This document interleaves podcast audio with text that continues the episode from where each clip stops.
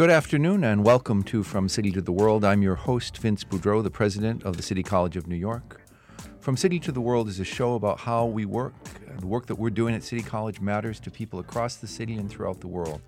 We'll discuss the practical applications of our research in solving real world issues like poverty, homelessness, mental health challenges, affordable housing, and disparities in healthcare.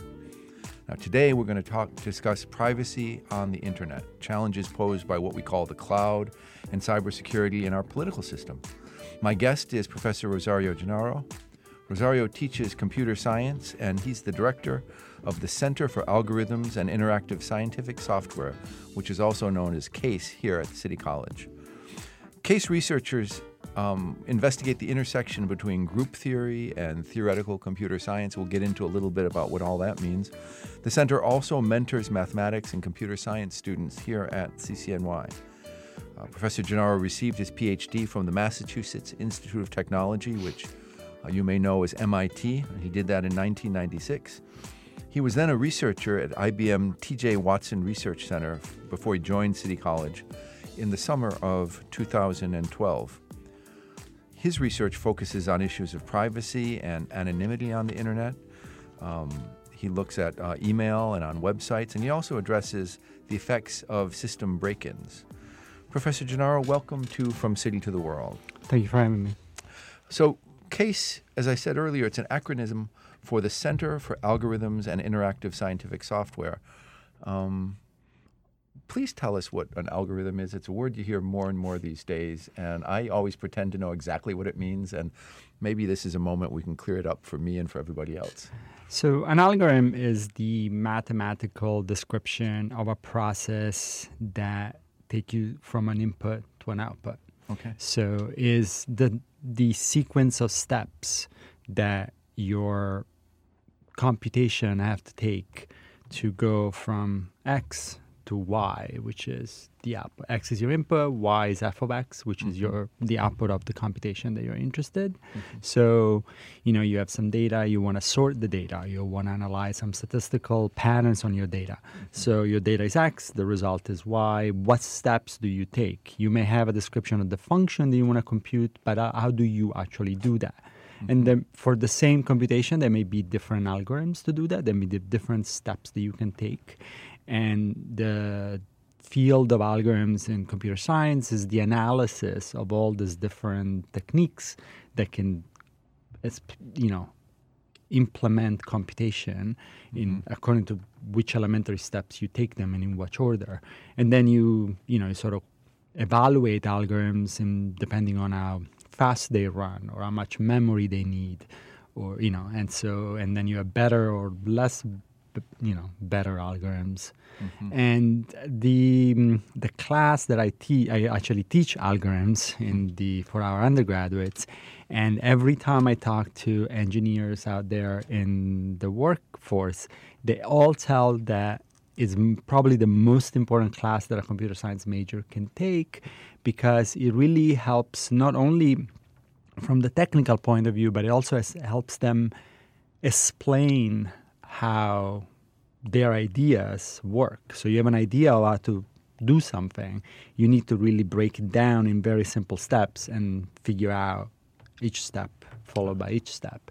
And so it's just a combination, the field of algorithm is a combination of mathematics, but also English or yeah. you know uh, conversation, uh, the ability to explain how things work, and and logic too. I mean, Lo- definitely. I mean, I remember when I was uh, in college and and people were taking some of the first computer science classes, and they'd say, you know, I'm going to do a program that, and sometimes it was silly stuff. I'm going to do a program that that that uh, paints a, a picture of somebody's face with numbers and then they would sit down and they would do step one, step two, step three, and you put that all together. That's an algorithm. Right.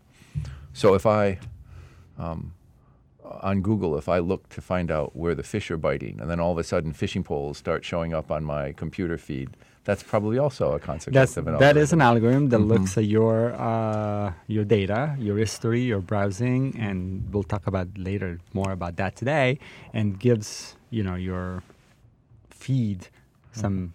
Suggestion on what to do yeah. and what to show you. Okay, so let's talk a little bit about one of your um, one of your areas of emphasis, which is privacy and, and the internet.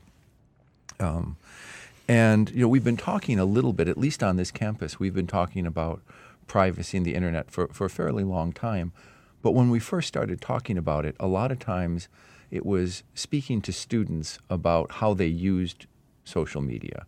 So, you know, a student who posts a picture of him and his friends at a wild party, that's going to live on the internet when, when he goes for a job interview. Um, and a lot of the so a lot of the discussion early on was advising people who use Twitter and Facebook and and um, you know MySpace back in the day about what it meant to be an adult representing yourself on, on, on the internet, not letting people in.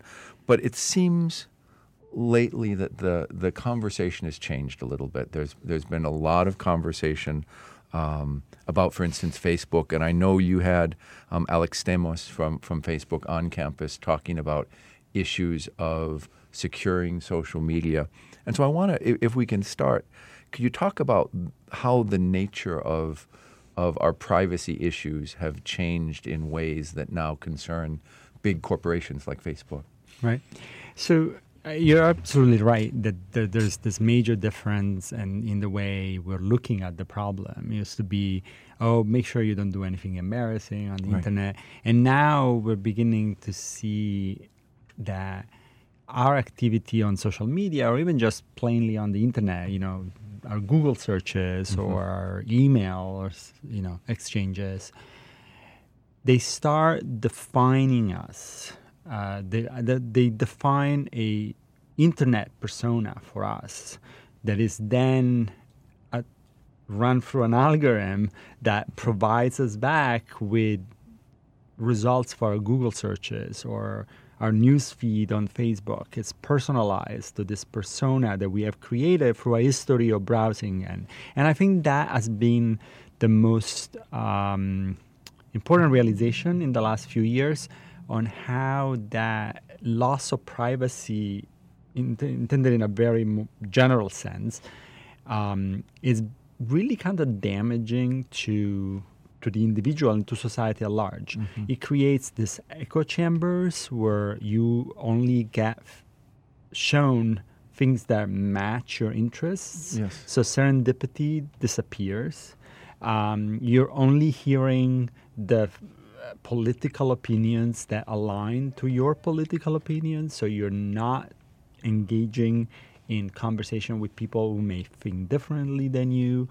And and it's not anymore about inappropriate use of social media, but it seems it's like inappropriate use of our data and our history by the corporations who are collecting that. And so now there's this sort of like um, soul searching awareness coming to the users and to the society at large that we are really um, creating an environment that it's may not be positive anymore. And that the, the, the positive promise of social media which is definitely true on some level has also brought up all these negative things. Mm-hmm. And the question that technically people like me in my field play is what can we do to mitigate that? What can we sort of block out? You know, how can our experience on the internet and on social media can be still functional and the way we have it right now that when I'm looking for something, I get it. I find it right away. When I don't know what my friends are doing on, uh, on Facebook, I'll see it. But at the same time, not create the source. How can we limit some of that mm-hmm. through putting some filters, some technical filters to this information that mm. belongs to us, but is being used in some inappropriate ways? So let's talk about because it strikes me that this is this is something that has uh, it has a technical aspect, and then it also has a kind of political and regulatory aspect to it. So, on the technical side, and I guess this is where your work as a computer scientist probably most directly comes in. Uh, are there ways of thinking about providing the, only the data that's necessary or only data that is likely not to um, do damage to an individual's privacy and, and hold in reserve um, data that a company may want but doesn't need um, or shouldn't have. So there's two ways to address this question, and the first is you're right is a regulatory one, and um, I heard a security expert on the radio the other day put it very very clearly, which is if your app is doing a certain task, it should only collect the data that is necessary for performing that task. And in this case was about India's prime minister app in which you are allowed to directly text message the office of the prime minister, but they were collecting all this other data by your location, your shopping history, and all of that. Right. And th- there was no need for that uh, information if the purpose of the app is to uh, just being able to communicate to the prime minister, right? Right. So there is a regulatory, uh, um, and there's a whole a whole host of technical question on how you enforce the regulatory choices, right? And then there's another more fascinating, at least for me, Yeah. area, which is can you protect the information in a way that we can still get um, so like for example the aggregate you know so you want to learn something about your users on the aggregate but why do you have to see all my information? So can we for example encrypt information in a way that you don't see my data but you're still able to glean enough to compute the aggregate of your billion of use facebook you know among your billion of users you want to know some statistical patterns and can you do that without receiving all my information? Think of it as a census right?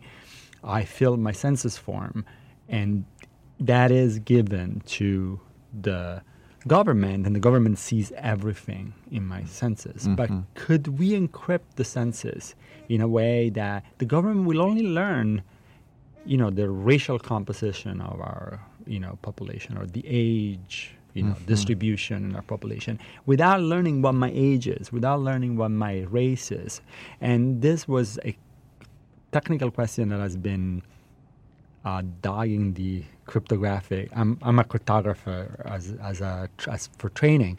Um, the cryptographic community for a long time. Can we encrypt information so that we can we, we can still run algorithms?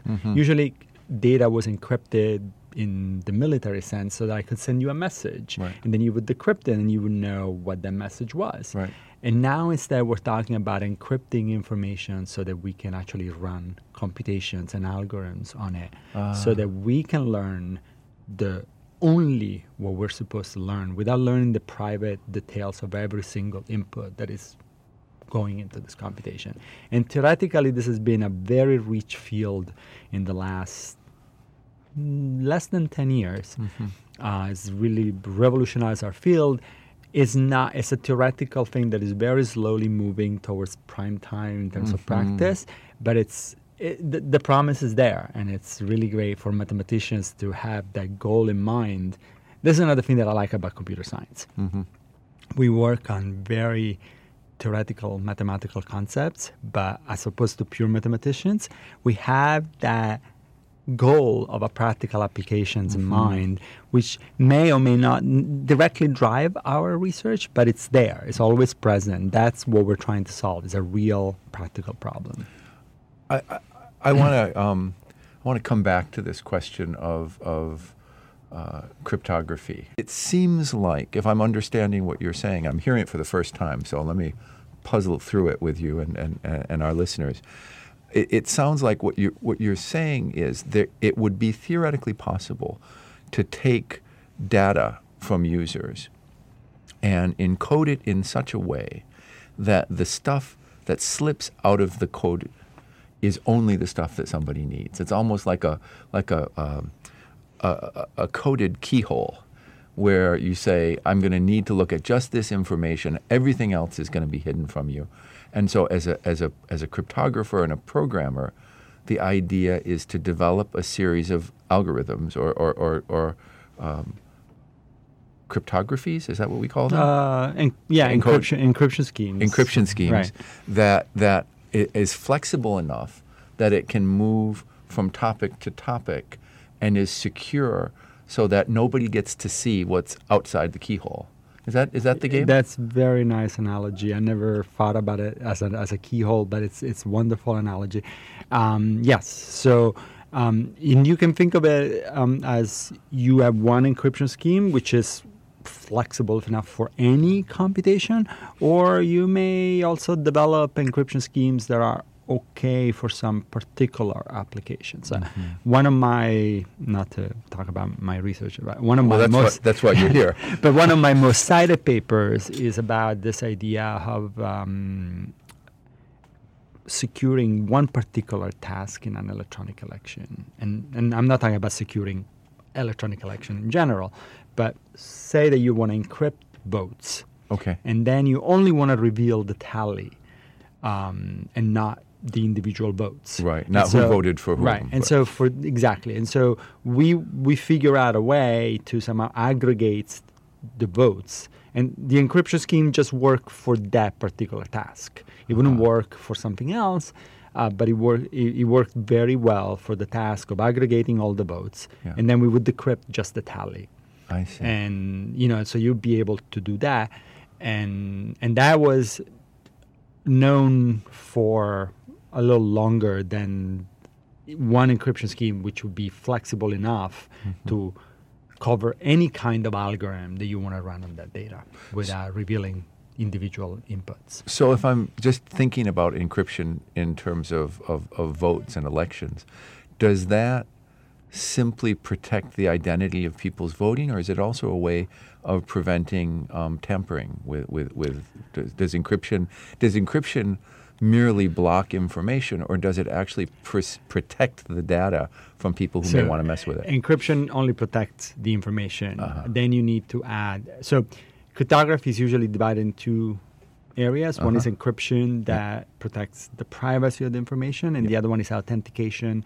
which protects the integrity of the information. Okay. So then you need to somehow protect both. Okay. You know, Integrity meaning if I vote for somebody, then in the data set forever, that's what it your vote will be not will not be changed, Won't be changed. and the algorithms that will run on that data will really compute the tally. I Because you need to make sure that whatever you run on that data really computes the function that you want it to compute. In- Right. In the case of an election, it's a tally, Yeah. which is kind of simple because it's a simple addition. Yeah. But for more complicated function, then it becomes more complicated. Okay. We're going to um, return to the question of, of politics, I think, towards the end of this conversation.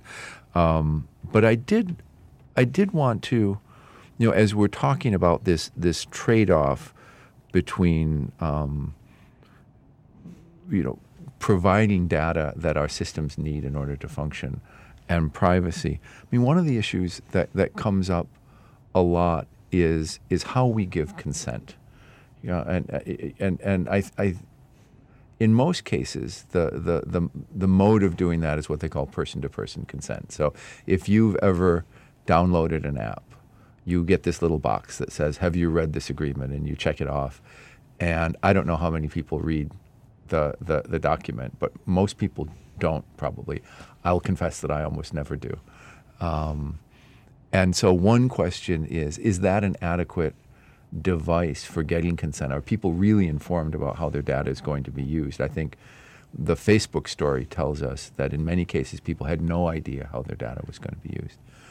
And then the second question is even if they do know that, is a series of individual agreements enough to protect a social system? So maybe we start with the first one of, of you know, what does it mean when we give our consent to something like this, and is it adequate? Right now, it's very meaningless because people don't read it, people don't understand it, and if I am supposedly an expert in this area, I'm not, but I also sometimes have a hard time even understanding what that means. Or I, I- I would have to say no all the time, and my device would be deprived of any app because, you know, um, if I'm concerned about third parties or data going around, you know, so so it's very it's not very meaningful this individual consent. Um, and i think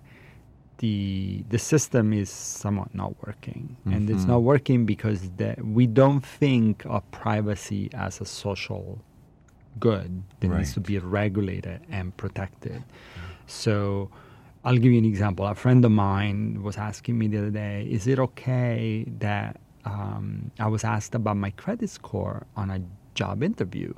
And I was like, "I'm not sure what the law is in New York City, but it doesn't sound right." And so we went and looked it up, and she they were not allowed to ask about Mhm. her credit score, and um, and so there are laws to protect that. And there is no individuality consent about you want a job interview and you need to agree to this kind of questions. And we need to create those kind of regulations around the data that we sort of give. I mean, I, the, the idea that I'm giving it willingly is not a valid one. The same way in which, even if I were willing to give my credit score on a job interview, it's just not allowed. And the same thing should happen on my data on the internet. Certain things should be, you know, cordoned off. And then, as I said before, it becomes a very interesting technical question on how you enforce that or audit for that. Yeah, but I mean, you also talked about the relationship between individual consent and and and social um, privacy, and I think this is really interesting because, I mean, you can imagine a community of 150 people, where 75% of them were asked to give consent to surrender some data. And 75% said, no, I don't want you to have this information. And so now whoever is collecting that data has data on 50% of a population. And, and we know now that advanced statistical techniques will allow you to make pretty good guesses mm-hmm. about the individuals, even the ones who said, I don't want you to have this information. Yeah. Right? And so, we, I mean, one of the issues with individual consent is if enough individuals give that consent, it almost undermines the, the right of people who have said no to make that stick. Right? I mean, I'm, I'm, I'm, I'm thinking of the, the Strava case, which came out earlier this year. Could, could you talk a little bit about what, what, what happened there? Yeah, so I, I followed it just more for the amusement purpose of it than Yeah. the technical. Um, so what happened is the co- uh, the company that makes um, this fitness tracking device that you make you use it for your own, uh, you know, track your own run, your own bike ride, and so on. They decided to publish online the aggregate of you know the maps where everybody had gone for runs and bikes, bike rides because you see a lot of people going bike riding around New York City. You know, my bike ride is not gonna be leaked by that, right? My Right. particular bike ride on a particular day. Well, it turns out that um, two things. The, the most egregious one, the, the one that everybody reacted to, was that it inadvertently disclosed the location of our military bases overseas because, especially the ones that were not public, because our soldiers use that. Mhm. And so their, their bike and run routes were fully disclosed. The other one was an even more subtle one, was that he gave us a map of wealth in a, and race in, in America because the people who use these devices are usually more affluent, more, you know, and usually white. And so you could see that these routes were concentrated around, around uh, wealth and racial lines as well. Uh-huh. So it was a, and none of that was what was be expected or foreseen by the people who uh, put this data out there. Yeah. So um, yeah, so and there and, and, the, and there you go. Uh, even if I don't use uh, one, actually I don't use one of those devices, um, and but from those route you. I go bike riding, I, or at least I used to. You can probably figure out where I'm gonna go bike riding tomorrow, Mhm. even if I never gave consent for my data to be used, because you'll see what's what's the most popular bike ride around here in New York, which is probably going up to Nyack and coming back over the GWB, and that's where you probably find me on Saturday morning, right? Mm-hmm. So it's um, it's this this idea that we can somehow mine information freely is has to be analyzed and evaluated by society at large so mm-hmm. that we mm-hmm. can sort of figure out where we want to put boundaries and stop it. And again, I say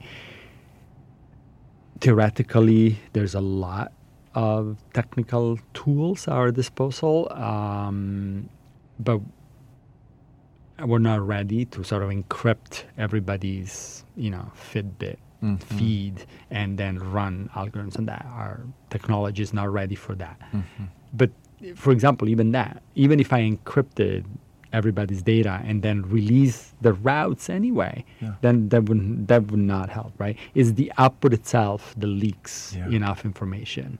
So at that point, even those technical tools are not going to help us right. to solve the problem, which is really a policy problem and policy issue. It's also a question of unintended consequences, right? Like, if talking about the first of the two problems with the, with the Strava case, that that it revealed where our soldiers are. If any app had asked a member of the military to give consent to reveal their location, they'd say no, and they couldn't have given the consent anyways. Nobody who made the app or, or probably even published the maps had any idea how the data was going to be used. Right. But once data is out in the world, especially as we, we develop more and more sophisticated techniques at, for looking at one bit of information and, and deriving from that a whole list of other implications, like where is their military base and where are their concentrations of, of wealth, you almost arrive at a place where you have to ask people to think five, six, ten steps ahead about what could people learn if they know this information right. about people. Right. And for the case of the military, um, I mean, those military personnel, they agreed. Yeah. At some point, they agreed to let Strava collect and release their data. And somehow, where was the military involved in monitoring that decision? So, and there is no communication, you know, between a soldier in his private iPhone agreeing to that. And so, there has to be policy in place that somehow checks in on the the dual figure of me as a private individual and me as a public individual, like a, a, member of the faculty at City College, right? So that has to be somehow, once we start uh, releasing all this, yeah. there has to be some sort of, you know, policy yeah. in place for that. Yeah. And in some sense, we, we, we are still dealing in a world where we imagine privacy is a person to person agreement, and it's not because we you know, every individual is an individual, part of a, a, all kinds of social groups, and together we make up a society. Right. Um, and it's exactly what you were talking about earlier the, the, the collective implications of individual decisions to release private w- What changed that, I think, is the scale of collection. We can keep analyzing privacy and anonymity and all of that in the world in which we were connected to, you know, a much smaller group of individual, but we really, you know, it, it started with using credit cards. Mm-hmm. I remember a friend of mine being surprised that he started getting in the mail, you know, advert- but they were talking about the 90s. There was no internet at the time, right? Getting advertisement on direct mail linked to some of purchases that he had made on his credit card. Right. And so um, once we once our network of connectivity expands, we have to rethink the you know the crumbs that we leave around that mm-hmm. will be connected at some level. Okay, all right. Well, we're going to take a quick break. Uh, I ask you to please uh, stay tuned. We'll be right back with more conversation with uh, Professor Gennaro on cybersecurity, cryptography, and privacy.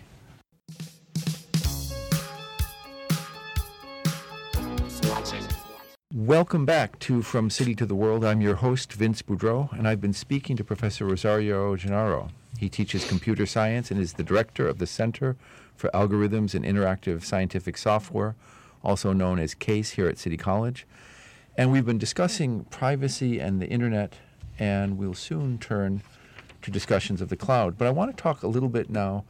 You know, we've, we've we spent the first half of the show talking about privacy. Now I want to talk more explicitly about cybersecurity and the kinds of attacks that that um, that you think about, and that w- I think we all need to think about. You know, back in the day when we talked about cybersecurity, we again we were talking largely about how I protect my PC from a virus, malware, more recently, uh, ransomware, where somebody you know, freezes your computer until you pay a certain amount of money. But but the conversation was always uh, sort of me and my um, personal computer, uh, Mac or, or, or, or IBM, being attacked by somebody out there. And you work on a totally different scale, and that has something to do, has a lot to do with the way technology has evolved. Um, so I wonder if you could, could, could talk a little bit about the sorts of threats that are most uh, germane to the work that you do. So um, the probably the most um, dangerous things that is happening right now is the um, so the ransomware is still a problem a problem. And that is you know on more large scale because now we're not attacking just your personal computer but we're attacking systems that belongs to hospitals or you know emergency responders and so on um, Could, could you, sorry, could, could you sort of lay that out a little bit more? Like, how does that work exactly? The way it works is that somehow a virus or a Trojan horse get downloaded into your system, and it's usually through some sort of uh, social engineering attack in which you are you receive an email that looks like it's coming from your friend, and Mhm. uh, you end up opening the attachment, and you are inside the corporate uh, firewall of your of your company. But once that gets downloaded inside, the entire system gets infected. And what happens is that the data gets encrypted, and to and not with the kind of functional encryption that you can actually do anything with it, but really encrypted. And at that point, your system is shut down, and you receive a message which asks you to pay a certain amount of money, usually with one of these new cryptocurrencies, in which it's, it's hard to trace where this money is going, and to get your data fully uh, decrypted. And we know that lots of companies don't divulge that, but they are they've they've gone through that and they have paid the ransom and got back on their feet. So um, so that's uh, one of the problems. But in general, the, the, the, the, largest problem is this ability to penetrate inside a system and steal information Mhm. from the system and that then do something with it. So and that is something which it's it's it's a harm race really, in which people um, software as it gets so complicated that there's always going to be bugs in your operating system that will allow a um, attacker to somehow circumvent security measures and gain un- unauthorized access. And although I'm not saying that a fully secure operating system is impossible, but it's very, very challenging. So we need to somehow think as the these attacks will always, you know, happen. Or at least that's the way I like to think. And so, and what can we do to, you know, help mitigate the effects of um, system break-ins when Mhm. they happen, so Mhm. that they're not as devastating as you know they usually are. So let's so let's pursue these two different um, topics. One is you know what can we do to secure our systems against these these larger scale attacks, and then once we've talked about that, let's move on to talking about what what it is you can do after you've suffered an attack to mitigate the the effects of that. So, well, so let's let's start let's start with the first. Yeah. So one thing that is um, very common in the system break-ins is that um, the the most valuable information that these hackers go after is passwords. Mm-hmm. So, and if they learn your password, um, you know, I would like to ask our audience how many of you use the same password across different Mhm. uh, domains. And so, if you're using a password, the same password on your social media, on your bank, on your, if one of those systems gets compromised because they have a bug in your in their login system or whatever, and your password on this particular app gets compromised, Mhm. then all they have to do is go and try it on your bank account Mhm. and they may be able to wipe you out of your money right so and that's exactly and that's exactly how it works Mhm. there's a market on the dark web for passwords that have been stolen from Mhm. these websites and um, I, ha- I saw a presentation from a google engineer that said something like and I don't remember if it was hun- hundreds of millions of Google users' passwords were f- valid passwords Mm. were found on the dark web, but not because Google was compromised, but because those users were using the same password on some other website. So they would they would get a password from someplace else, Right. and then it turns out. and then it turns out there was the same as Google, and they were able to log in into this this people Google accounts. Yeah. Can I can I ask you to define one more thing? Because Yeah. this is another this is another thing we hear about all the time, the dark web. Could you could you say? Huh. And then we'll and then we'll get back to. The dark web. So the dark web is this. Um, it's like you know your house. You have, may have a dark corner in your house where you Mhm. never go, and dark, and there's stuff going on that you may not be fully aware because you haven't been there in a long time.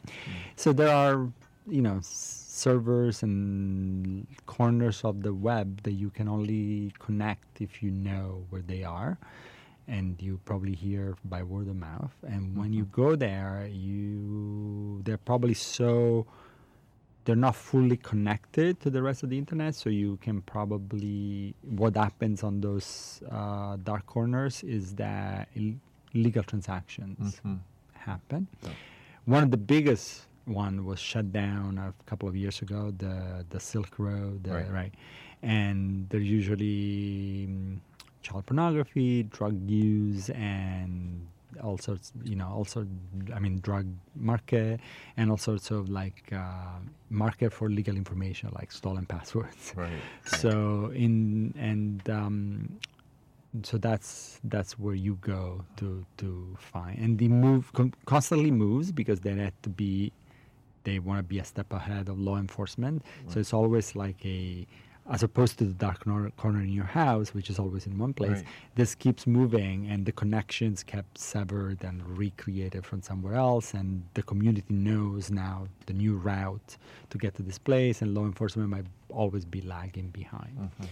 So that's that's where this kind of transactions. This sounds like a theme in, in, in, in what we're talking about today. This kind of earlier you talked about uh, cyber protection as an arms race, where, where you know somebody out there makes an innovation that can crack a code, then you've got to build a better code. And it, it, it just seems that if you, you, look at you know privacy questions, cybersecurity questions, encoding questions, it's all this kind of race of how can we um, how can we overcome the security systems? How can we build security systems that are that are better than the attackers? So that's one way to look at it. And then there are the more theoretical minded people like me that would like to get out of this sort of arm race.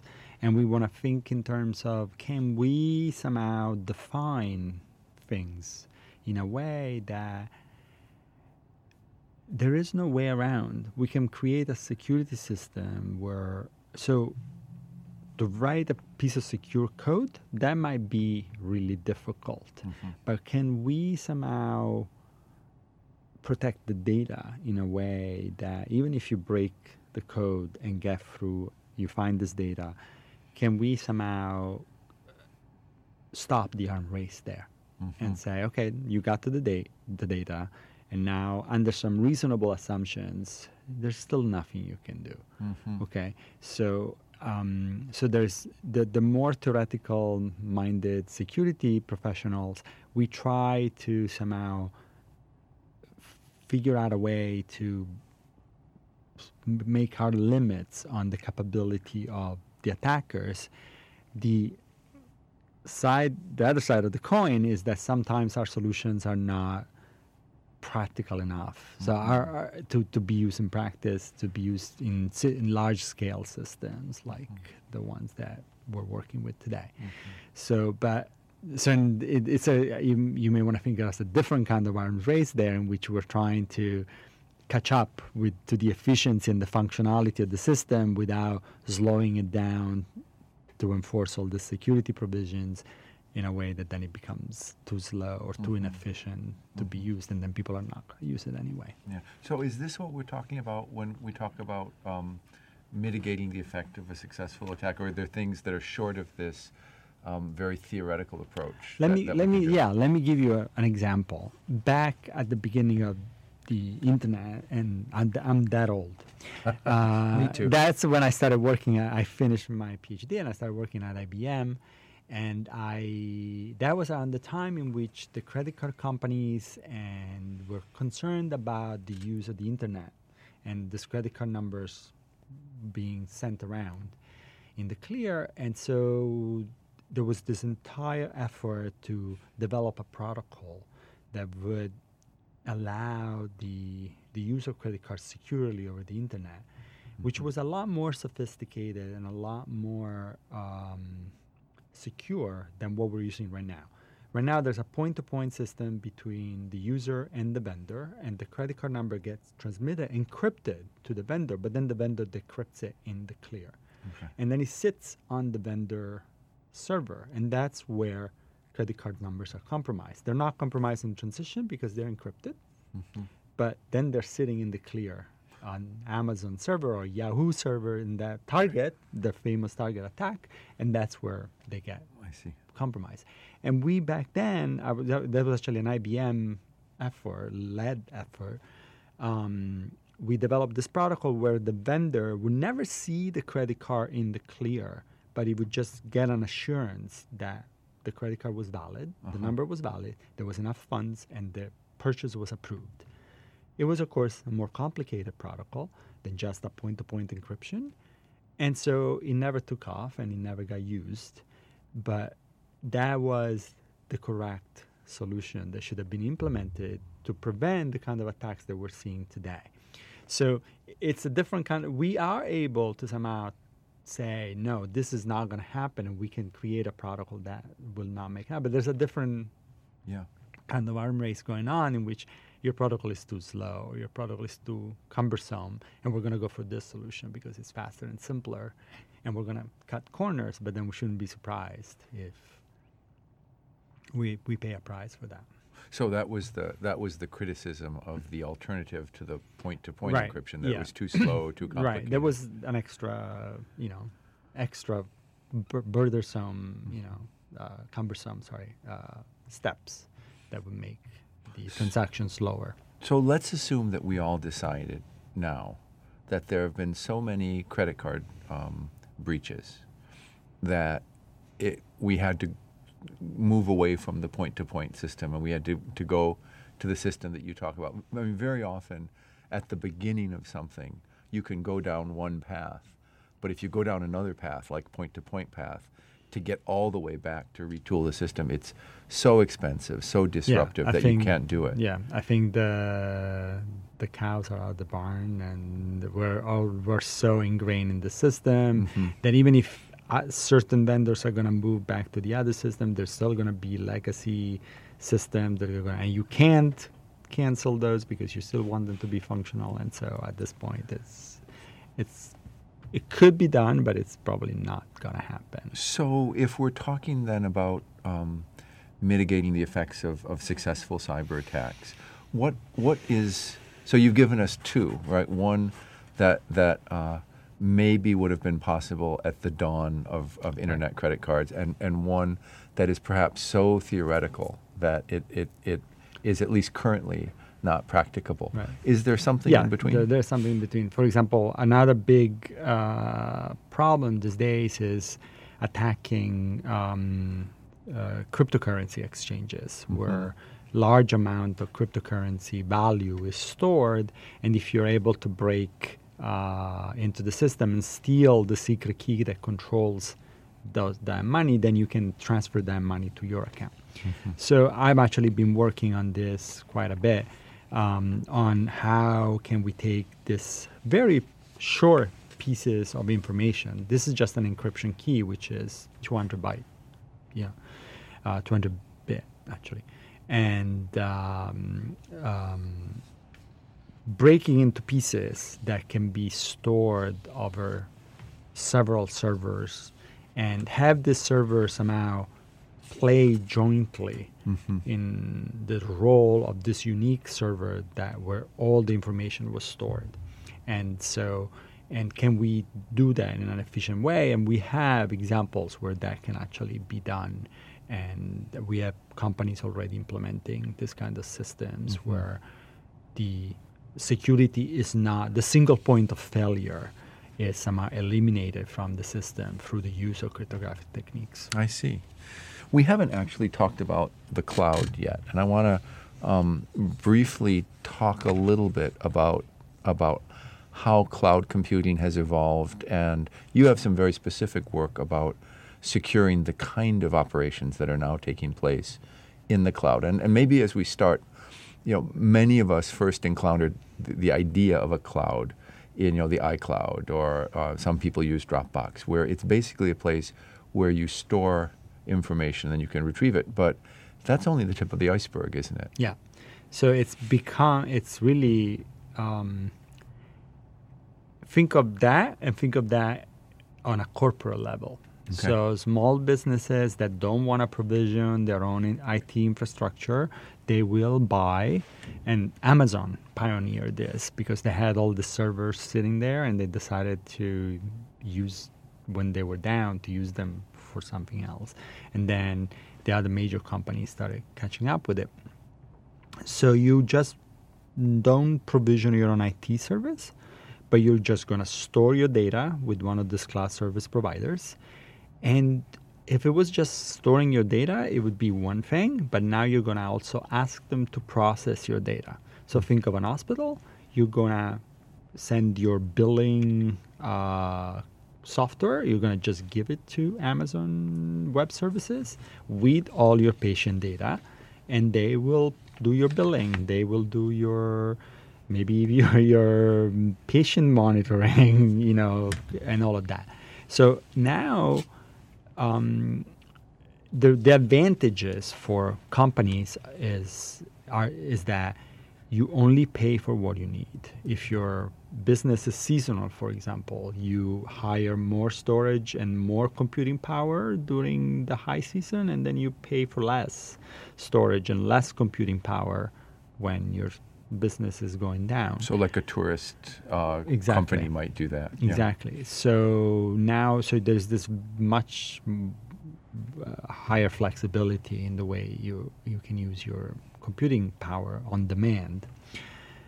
The disadvantage from a security point of view is that you are sharing a platform with a lot of other users which you may not be aware of and this scaling up and down means that this particular deck of memory might be freed by you and allocated to me.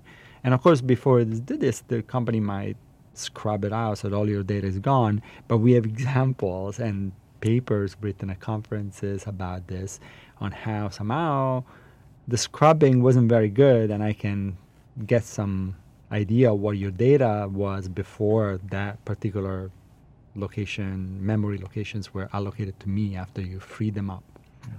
So there's on a purely technical, uh, um, actually, like really, like almost physical level of what's written in these little magnetic tapes. Uh, there is a problem there of um, uh, memory permanence and all of that.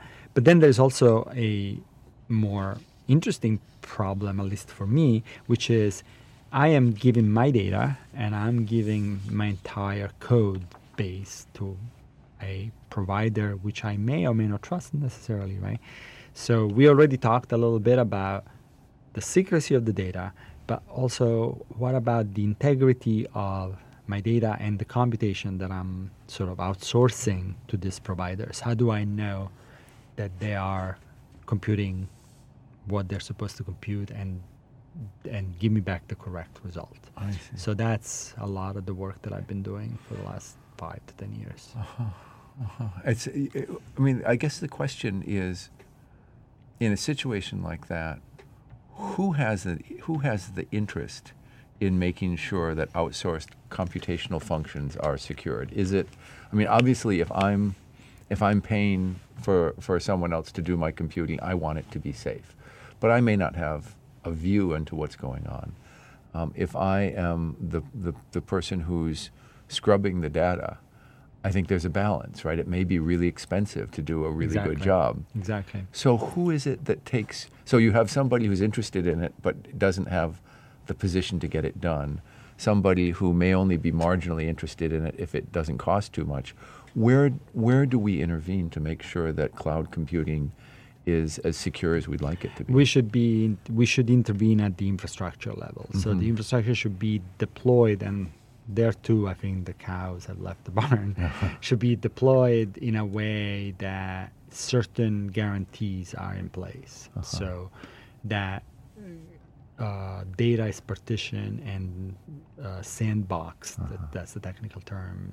Uh, securely, so that your data and my data will never get uh, mixed up I see. um, that code should come with some sort of proof of correctness Mhm. so and all of that and that i think it's really an infrastructure kind of you know it should go from the client to the server and throughout Mhm. that the entire infrastructure should reflect the security demands and the security requirements in order to make sure that everything is in place Okay.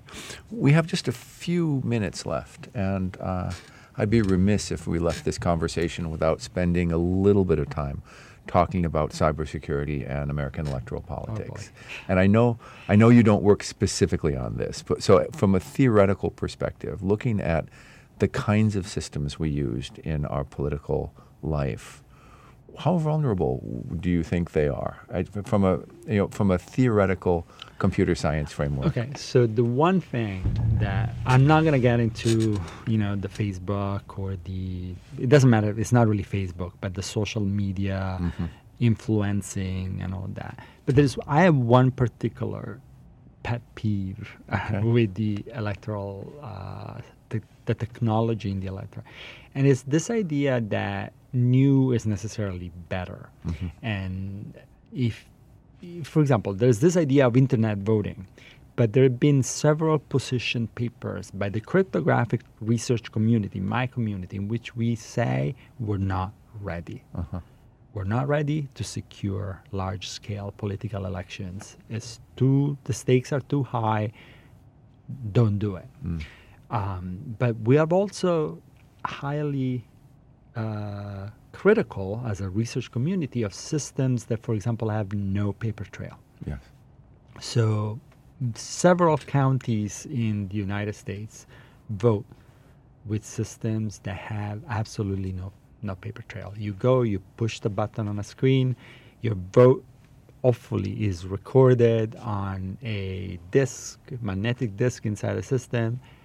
You have no way of knowing if that software has been tempered. You have no way of doing an audit. You have no way of knowing that your vote has been counted because there is no paper trail.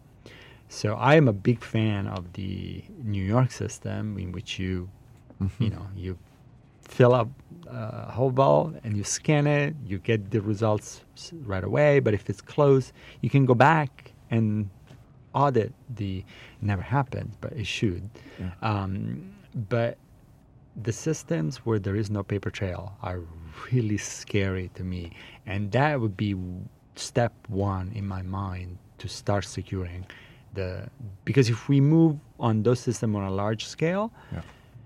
the possibility of being manipulated would be very, very high. Yeah, and and and I suppose the idea that you know we better be ready for internet voting because we're a modern society, if that overshoots the preparedness of of our infrastructure, those would be just uh, another group of cows leaving the barn. right? Exactly.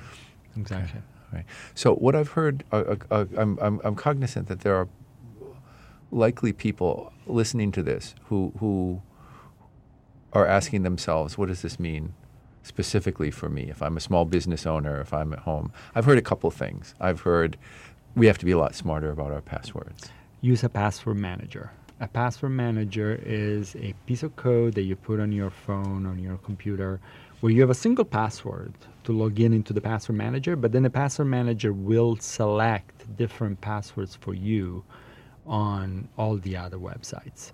So people say, "Oh, what's the point? I still have only one password." But the one password is between you and your device. And it's not shared anywhere else. And right, and your device then is going to have lots and lots of passwords for all, the, so that somebody breaks into your crappy app website and get your password there, will they will not get your password on. They will have to get your phone to get your maybe your password manager's password.